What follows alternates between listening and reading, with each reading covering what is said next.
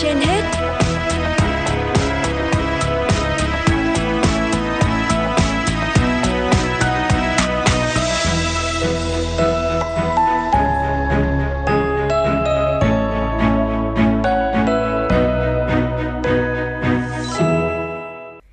Thông Minh và Lê Thông xin chào quý vị thính giả. Quý vị đang theo dõi chương trình Sức khỏe trên hết của Đài Phát thanh và Truyền hình Hà Nội. Thưa quý vị và các bạn, dịch sốt xuất huyết vẫn đang diễn biến phức tạp tại Hà Nội và nhiều tỉnh thành trên cả nước.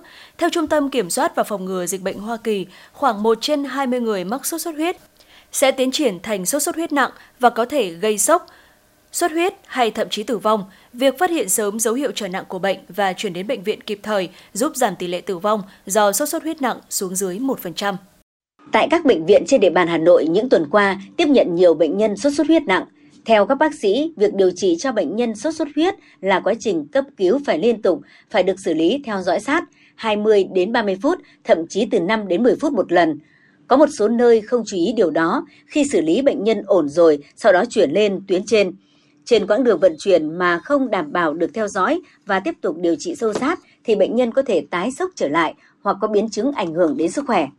Hiện nay chúng ta đang phải đối mặt với ba dịch bệnh cùng lúc là cúm, sốt xuất huyết và Covid mười chín.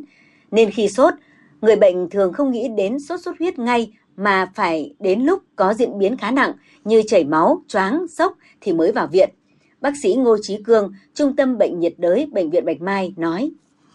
Thì cũng bối cảnh của mình ở đây thì bệnh nhân thường vào viện vào vào giai đoạn giai đoạn hai của bệnh ấy, ngày giai đoạn bệnh ngày thứ tư và thứ bảy của bệnh. Khi người ta bệnh sốt cao, mệt mỏi không đỡ này, hoặc đã bắt đầu bị xuất huyết. Đấy, như cái bệnh nhân khi là xuất huyết ở dưới chân, ở tay, đấy, hoặc bệnh nhân mệt quá, mệt quá, mệt quá phải vào viện. Thường là giai đoạn là từ ngày thứ tư, ngày thứ bảy rồi. Chứ ngày một, ngày ba thì đa số bệnh nhân nếu bệnh nhân khỏe mạnh thì không cần nhập viện, cần uống thuốc là uống thuốc tại, tại nhà thôi. Theo các bác sĩ, để nâng cao chất lượng điều trị và giảm tử vong do mắc sốt xuất huyết, người bệnh nên nghỉ ngơi tại giường, uống đủ nước, sữa, nước hoa quả, orezon và nước cơm. Uống nước trắng đơn thuần có thể gây rối loạn điện giải, uống paracetamol bốn gam mỗi ngày đối với người lớn và tính liều theo trẻ em, chườm ấm, tìm nơi muỗi đẻ trong và ở quanh nhà để diệt. Đối với các cơ sở y tế tuyệt đối tuân thủ hướng dẫn về bù dịch. Phó giáo sư tiến sĩ Đỗ Duy Cường, Giám đốc Trung tâm Bệnh nhiệt đới Bệnh viện Bạch Mai và bác sĩ Nguyễn Thu Hương, trưởng đơn nguyên chống dịch Bệnh viện Thanh Nhàn cho biết. Có một cái hiện tượng gọi là dịch chồng dịch. Vậy chúng tôi cũng gặp một cái bệnh nhân nam ba mươi lăm tuổi vào viện vì bệnh nhân sốt rất là cao và kèm theo co giật. Thì sau khi xét nghiệm thì test Covid là dương tính, nhưng chúng tôi vẫn tầm soát tất cả những bệnh nhân có mắc cúm A, cúm B và đang sốt huyết kèm theo thì bệnh nhân lại trên nền đấy lại có một cái sốt xuất huyết. Thế thì trên nền một cảnh cảnh báo rằng đơn thuần những bệnh nhân sốt xuất huyết đơn thuần thôi thì cái triệu chứng của bệnh nhân là rất là mệt mỏi và bệnh nhân sốt rất là cao.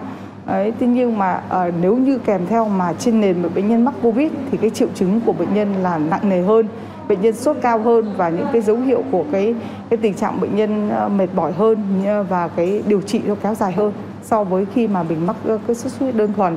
Và à, sốt xuất huyết cũng là một bệnh do virus và à, Covid cũng là do Covid à, do virus, do vậy là cái cái triệu chứng nó được chồng lấp và nó làm cho cái triệu chứng nó tăng nặng lên. Thống kê trên thế giới cho thấy tỷ lệ mắc bệnh sốt xuất huyết đã tăng lên đáng kể với khoảng một nửa dân số thế giới đang có nguy cơ mắc bệnh.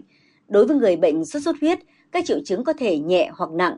Theo Tổ chức Y tế Thế giới, một bệnh nhân sốt xuất huyết bước vào giai đoạn nguy hiểm của bệnh thường khoảng từ ba đến bảy ngày sau khi phát bệnh. Tại thời điểm này, khi bệnh nhân đang hạ sốt, các dấu hiệu cảnh báo liên quan đến sốt xuất huyết trở nặng có thể biểu hiện. Điều này báo hiệu một biến chứng nguy hiểm có thể gây tử vong cho việc thoát huyết tương, cô đặc máu, suy hô hấp, xuất huyết nghiêm trọng hoặc suy đa cơ quan. Nếu người bệnh đã từng mắc sốt xuất huyết trước đây, có nhiều khả năng bị sốt xuất huyết nặng.